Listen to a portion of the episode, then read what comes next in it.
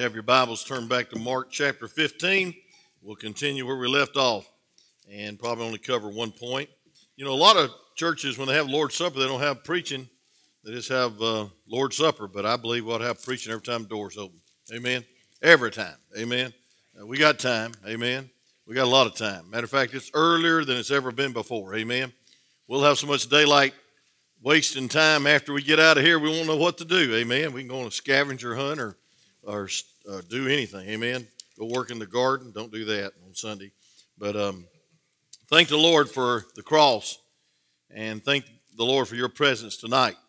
Uh, we had a record attendance in Sunday school this morning. Uh, we hadn't had a crowd like that since Mother's Day. And so I was really encouraged. And then to see Eli get saved, that's what it's all about. Amen. Uh, but we uh, this morning started this series, and uh, we entitled it "At the Cross."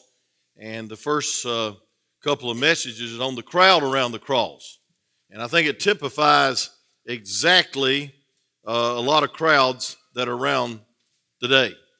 there's the careless in verse 17 through 19. they were just careless. They clothed him with a purple robe and platted a crown of thorns upon his head and they began to salute him as Hail, King of the Jews. And verse 19 says, And they smote him on the head with a reed and did spit upon him, and bowing their knees, worshiped him. Now, folks, that, that is false worship, mockery, and respite. I can't think of a greater insult than being spit upon. Uh, he had more uh, control and more meekness than any man that's ever walked this earth, and they better be glad. Those boys that uh, spit on him uh, should have realized they wouldn't have had any saliva, and they wouldn't have had any breath, they wouldn't have any sense, uh, which they didn't have much of, uh, unless the Lord blessed them. Amen. And uh, they wouldn't have one breath, one heartbeat without God. Aren't you glad that God's been good to you through this uh, time? And folks, we should not be um, at, at, least careless at all about what we think of Christ and how we ought to worship. We ought to worship with a purpose. And then, second of all, the casual. Verse 21, it says, They compelled Simon, a Cyrenian who passed by coming out of the country, the fall of Alexander and Rufus, to bear his cross. And here's a man that's on the sidelines, gets involved by looking to the eyes of Jesus and seeing the heart of God, and, uh, and was compelled to be committed and to be a, uh, uh, a carrier of the cross. And thank God we need more commitment. But tonight, I'd like to start with verse 22 and read through verse 29. You'll stand in honor of the Word of God. Verse 22 through 29, we'll see another crowd around the cross. Uh, not just the careless and the casual, but I see a cruel crowd.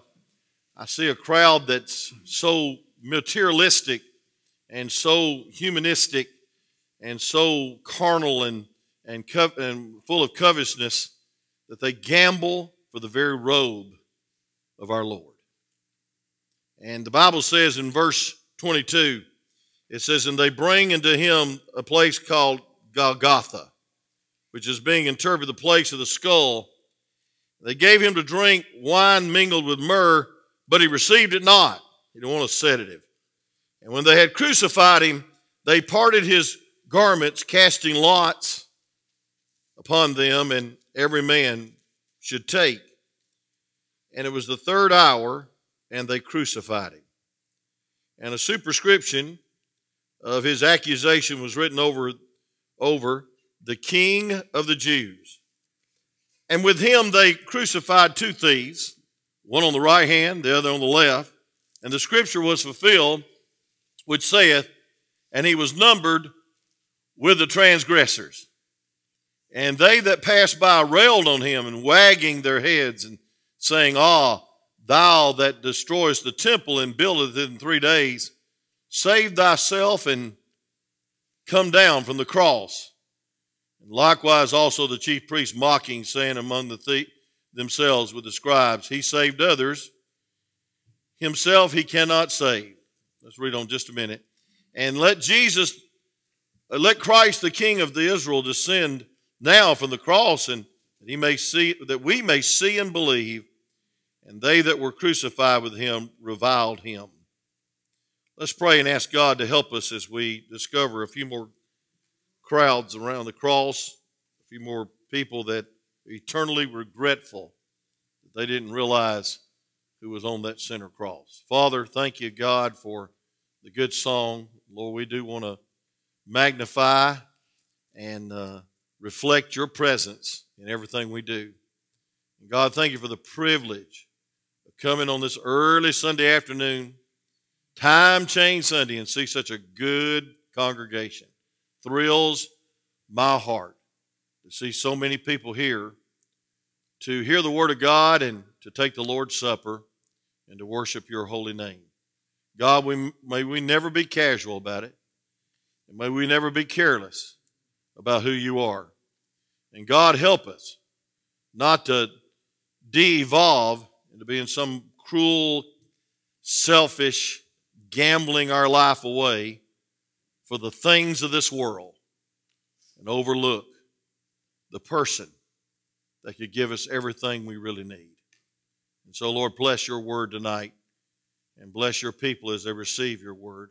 Bless those that are listening by way of internet. And God, I pray that you'd bless this message for the furtherance of the gospel and for your glory. In Jesus' name, amen. You may be seated. I want you to notice in verse 22, they brought him to a place called the place of a skull, and they say that outside the city was a place that they executed criminals. And, folks, uh, the thing that he was guilty of was not just claiming that he was a king, but that he is the King of kings and the Lord of lords. But I see some very foolish people at the foot of this cross. And I see that um, something that I noticed in verse 23 that he didn't want a sedative, uh, and he, did, he wasn't concerned about his physical pain. He was agonizing for your sin and my sin. And I think about the physical suffering on the cross. Uh, doctors have analyzed it and said literally it would uh, burst the heart and water would come out the side and all kinds of medical uh, things, the scourging, how much blood you'd lose, and and how it would just uh, most a lot a lot of people would die, and the the the lashes would even go to the inner organs and rip the organs out and and rip an eye out, and it was a terrible, excruciating physical pain. But I want to tell you something, friend. It was also emotional pain, because the ones that he came to to seek and to save rejected him. His own people, the Jews, cried out, "Crucify him!" Maybe they were part of the people that were spitting on him, and I hope they weren't the people that were gambling for his robe. But then there was a spiritual pain. Folks, our sins weighed much more than the old rugged cross.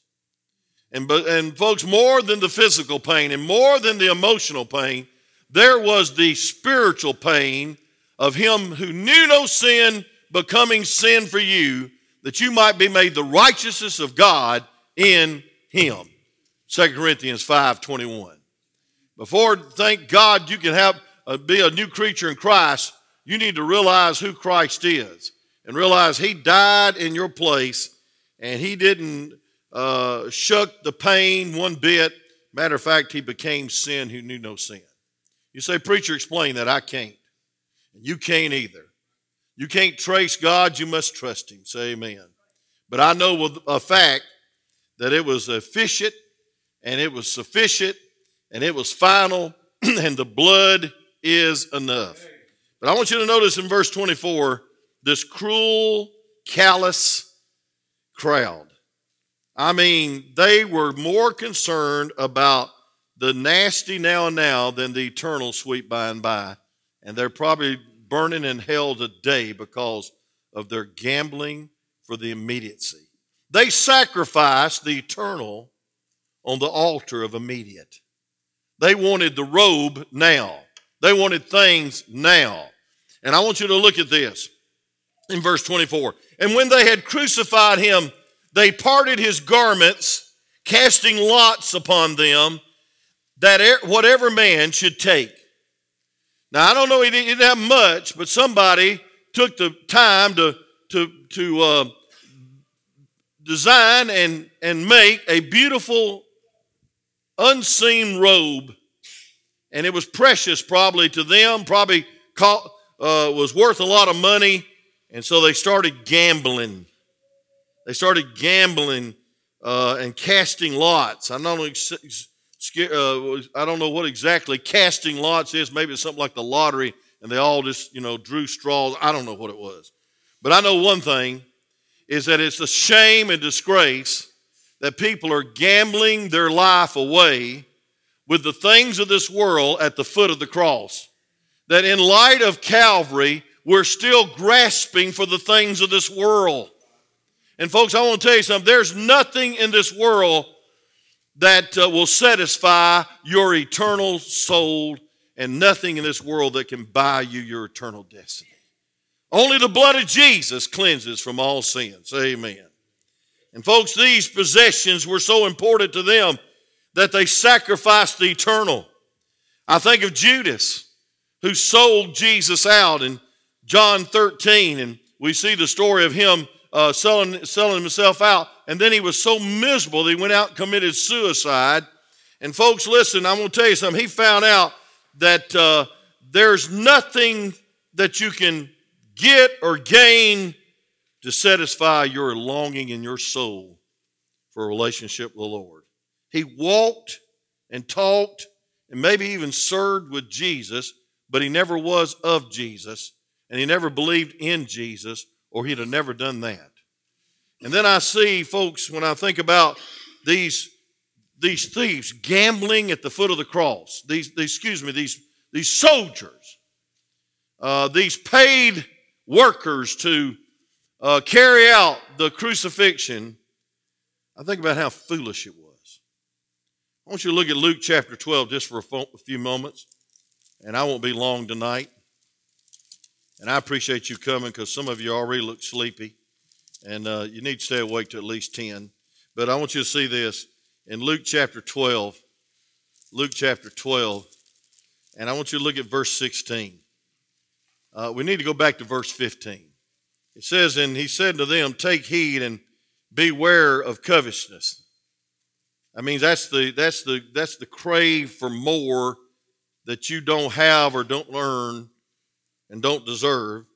It says, For a man's life consists not of the abundance of things which he possesses. How many people have sold out and sold their soul for another dollar? I mean, folks, people don't even come to church today because they've got something fun to do or some more money to make.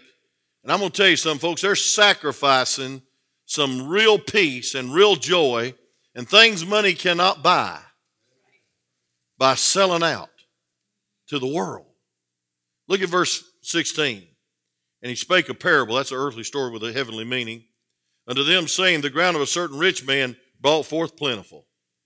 And he thought within himself, saying, What shall I do? Because I have no room where to bestow my fruits. Never satisfied.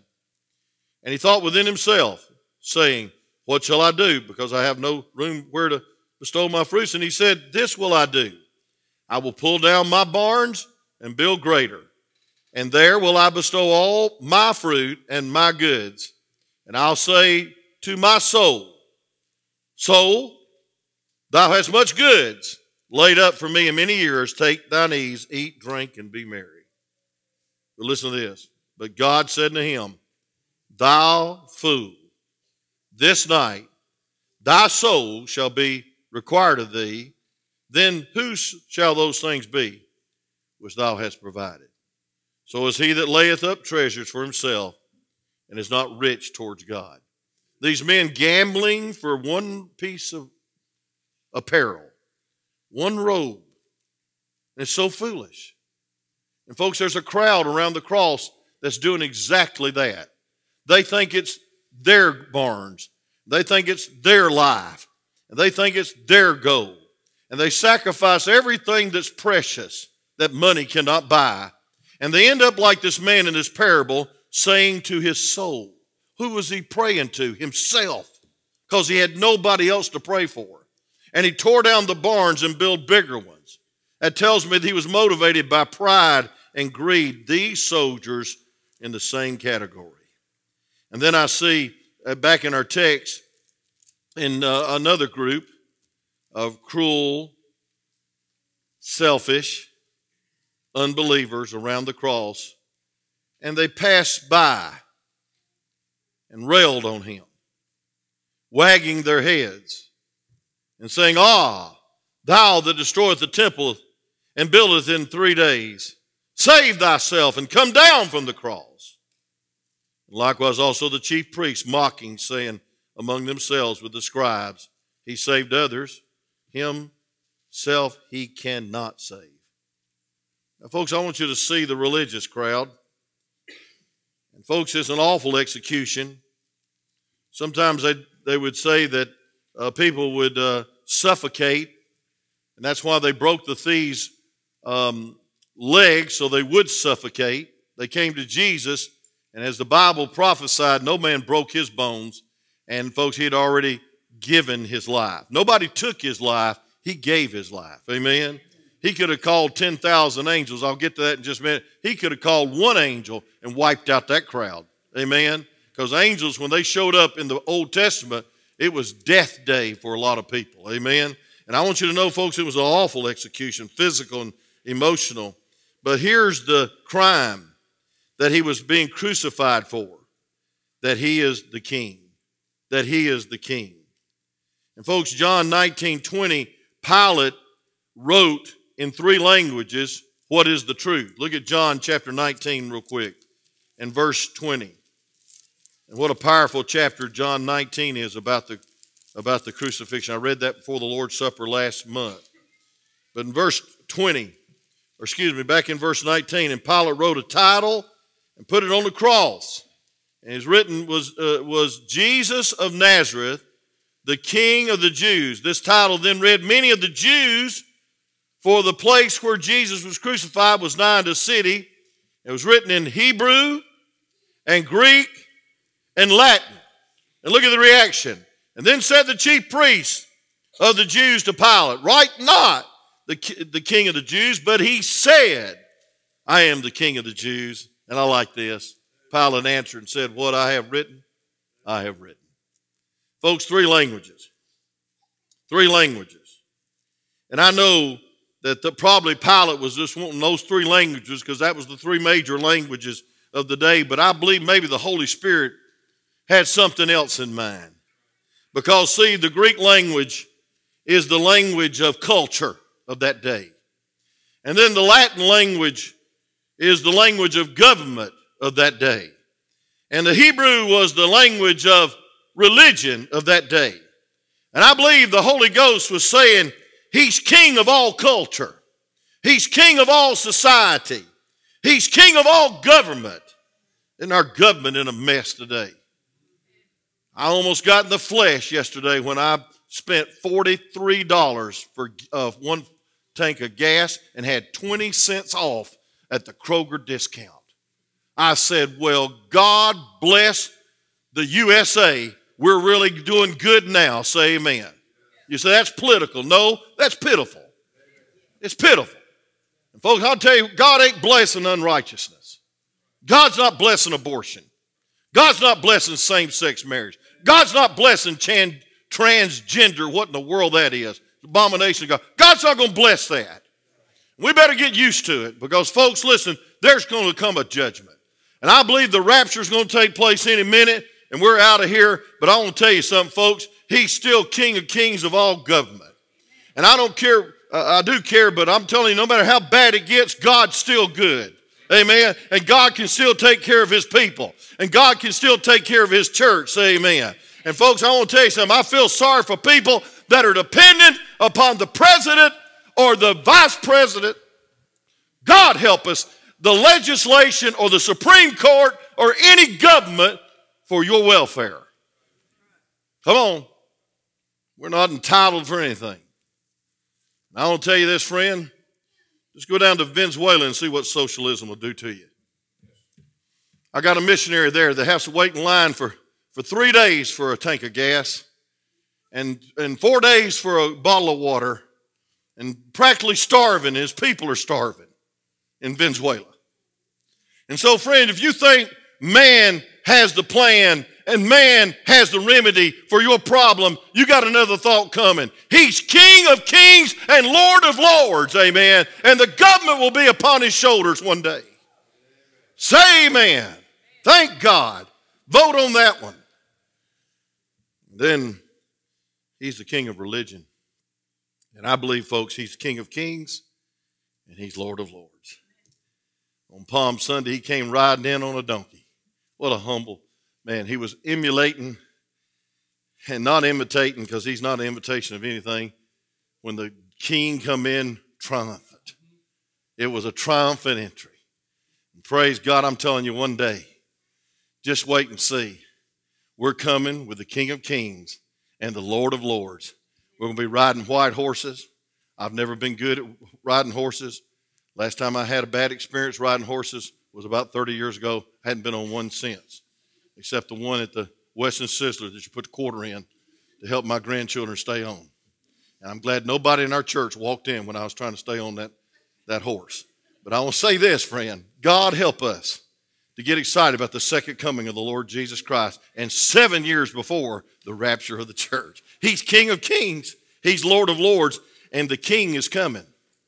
Friday might have been a horrible day, but Sunday is a coming. Say amen. The up from the grave he arose. Amen. Folks, there was pain and agony, but Sunday is coming. And folks, there was a lot of jeering and a lot of gambling and a lot of je- a wagging of the head and, and blaspheming. But I'm telling you, Sunday is coming. And up from the grave he'll rise. And thank God he'll send 40 days later after 500 people see him. And folks, I'm going to tell you something. Then the, every knee will bow and every tongue will confess. There'll be no more gambling at the foot of the cross. There'll be no more wagging of the head, no more blaspheming, saying, if you saved others, save yourself. And folks, here's the crime. They were up and down, wagging side to side in verse 29.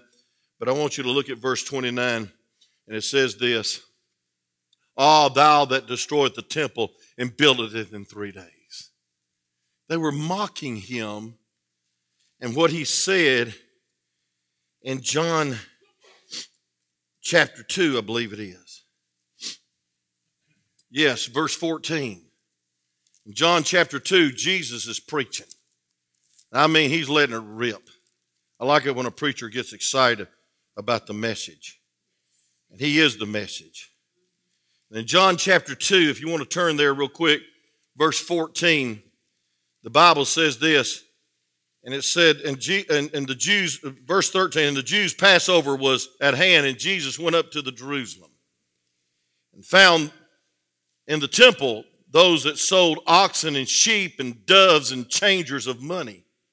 They better be glad that Jesus on the cross because he don't put up with money changing around the foot of the cross, but he allowed it that day. And he says he found the temple excuse me, and when he had made a scourge of, with a small cord, he got a little whip and he started cleaning house.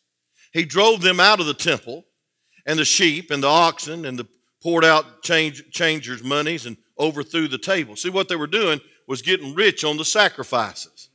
They were selling sacrifices at a high, exorbitant price of those that had to make a sacrifice on this Passover. And listen to this. And they said to them, that sold the doves, Take these things hence, make not my father's house a house of merchandise. That's why a lot of people are afraid to ask a preacher if they can sell albums in the hallway. That has nothing to do with it. Folks, what they were doing, they were getting rich on the, on the religion. But look at verse 17 real quick. I know you're sleeping. I'm trying to be brief. It says, And the disciples remembered it is written, The zeal of, the, of thine house shall eaten, uh, hath eaten me up. And he answered the Jews and said to them, What sign showest thou that thou seest that thou doest these things? And Jesus answered and said to them, Destroy this temple, listen now, and in three days I will, ri- I will raise it up. And then said the Jews, Forty and six years was the temple of the, of built, this big, beautiful building. It took a long time to build it, 46 years. And wilt thou rear it up in three days? And look at verse 21. but he spake of the temple of his body. And therefore he was risen from the dead. His disciples remembered that he had said this unto them, and they believed the scriptures and the word which Jesus had said. Folks, they don't get they didn't get it, they didn't listen to the good teaching and preaching of Jesus. He said three days later, I'm gonna I'm gonna overcome death, hell, and the grave for you. I am God, deity. But what I do at the cross will be receded when I come up from the grave. Say amen. And folks, I want you to know this, folks, that they mocked him and said, Hey, look at it. In verse 29, the last phrase is just an explicit mock of what he said that day. And he said, he said, they said this. They said, they said in verse 29, Ah, thou that destroyeth the temple and buildeth it in three days, save thyself and come down from the cross. Likewise, also the chief priests mocking said among themselves with the scribes, He saved others, himself he cannot save. Let Christ, the King of Israel, descend now from the cross, that he may see and believe, and they that were crucified with him reviled him too. Now, folks, I want, I want to close with saying this. They were laughing and mocking. He says he saved others, and he can't save himself. They were right and they were wrong. They were right in saying that he saved others. Think about the blind, the deaf. He raised people from the dead and he saved others. He came to seek and to save those that were lost. And what they were wrong about was um, they said saved. It was all past tense. Look at verse 31. Likewise, also the chief priests said among themselves and the children, He saved others. Himself he cannot save.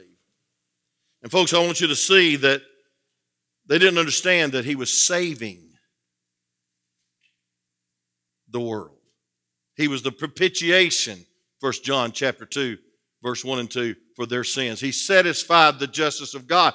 The Bible says the wage of sin is death, but the gift of God is eternal life through Jesus Christ our Lord. And so it wasn't over, the saving. It was just beginning. And folks, listen, I'm going to tell you something. He cannot save himself. They were partly right. But really, they should have said he would not save himself. They would not. He would. He could have. He was the greatest speaker that ever that ever lived. He could have had diplomacy. He could have appealed to the mob, or he could have called ten thousand angels and stopped that crowd. In their, in their, but he would not. He would not. Verse 32 is a good idea. It said, Let Christ, the King of Israel, descend now from the cross, we may see and believe. And they were, and they that crucified with him reviled him also. And they're a bunch of liars. If he'd come down from that cross, they still would not have believed. And folks, if he had come down from that cross, let me just say this it wouldn't have done any good if they had believed because he stayed on that cross to purchase your salvation. In Acts chapter 6, it said that Many priests got saved because the Word of God was multiplied and the Holy Ghost filled the, uh, the, the preaching of the cross. And in Acts chapter 2, Peter was a coward. Praise God, he got right with God, say amen. And he became filled with the Spirit of God and he preached, and I believe it was 3,000. 3,000 was saved in one service. And the miracle was that Peter the coward became a courageous preacher. But what was his message? I ain't got time to get there. But he was saying, hey, listen, you bunch of Jews, you bunch of religionists, you have crucified and nailed him to the cross, and you're guilty, and you need to get saved. and he and he's gonna and he's, he's he rose from the dead, and he's alive. That was Peter's message. Praise God, a lot of people got saved. And so, folks, I'm glad he didn't come down. Aren't you? I'm glad that he bore the shame, he bore the reproach, but he did much more than that. I'm glad that he bore my sins at Calvary. He could have saved himself, but he would not. And if he could have, if he came down that cross, you wouldn't be saved. those sorry thieves, that sorry thief wouldn't have been saved, and every religionist wouldn't get saved, and folks would all be going to hell. But Jesus took my place. Aren't you glad? Aren't you so grateful that he didn't come down? Aren't you glad that he didn't succumb to the wagging and the blasphemy and the, and the, and the scourge vocally of those religionists? And aren't you glad that even though people gamble every day of their life with the things of this world, they grasp for things. I want to tell you something. They got so many gods before God. I mean, all their blessings. It was a blessing they had a body to put a robe on. It was a blessing they were alive. And folks, we take our blessings and sometimes they become our gods. Our family, our marriage should never come before God. Our wealth, our health should never come before God. And folks, I believe that it's a terrible plight today that there's a crowd going out for entertainment on the Lord's day. There's a crowd that proclaimed that today is the day to have fun. It's a day to skip church and it's a day of rest and it's relaxation and fun and recreation. Folks, I'm going to tell you something. This is God's day and this is the resurrection day. And I thank God that we can come worship tonight and take the Lord's Supper and not gamble our lives away with the things of this world, but stay at the foot of the cross and say, Lord, you're all that I need. You're all I need. And I'm content with you. Don't be fools. Don't build your own barns. Don't think it's your goods. Don't think it's even your life. What? Know you not that you're bought with a price. Therefore, glorify God with your body and your spirit, which are the Lord's. You're not your own.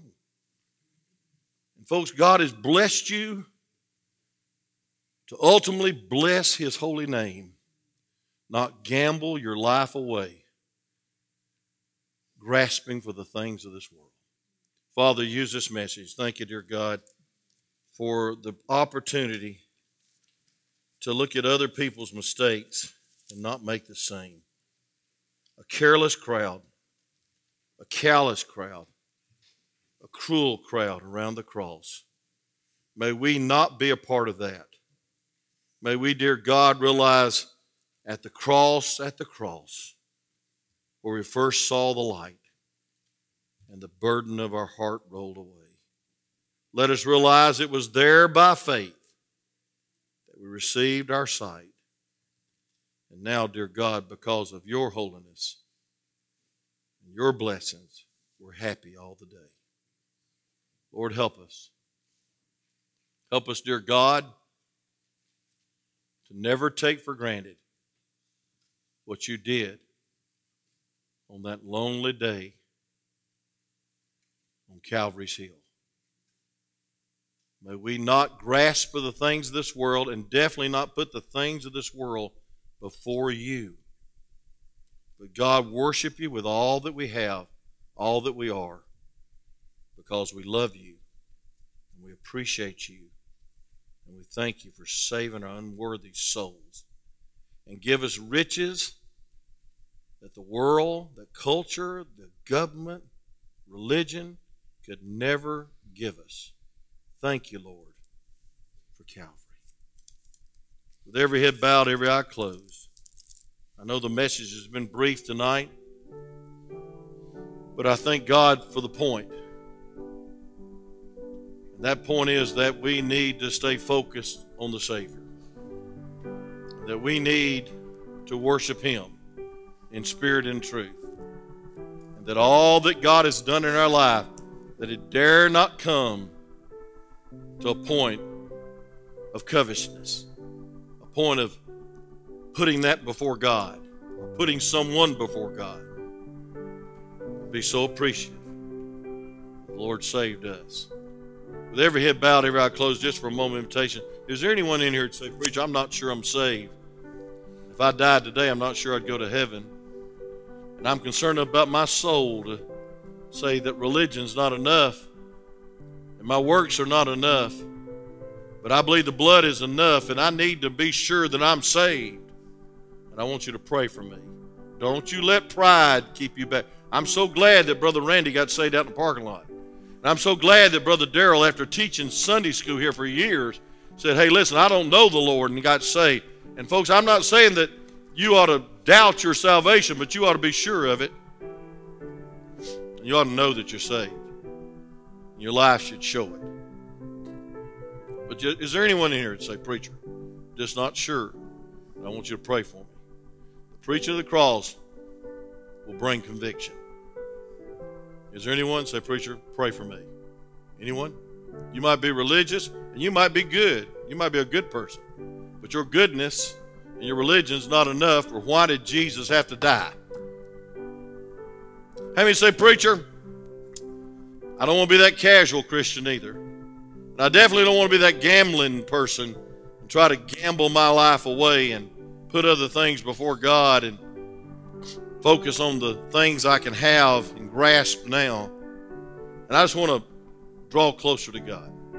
And I want to live more appreciative. And I want to be more committed. I want to be more faithful in light of Calvary. I want you to please pray for me. Could you slip your hand up and say, I need that in my life? God bless you. All over this place. I got to raise both my hands. I just know I need to surrender more. And I need to not let anything get in the way of my worship daily and yielding to the Spirit. Father, thank you for the message. Thank you for this powerful chapter. God, may we not be foolish in gambling our lives away, trying to get more of the things of this world. God, may we sell out.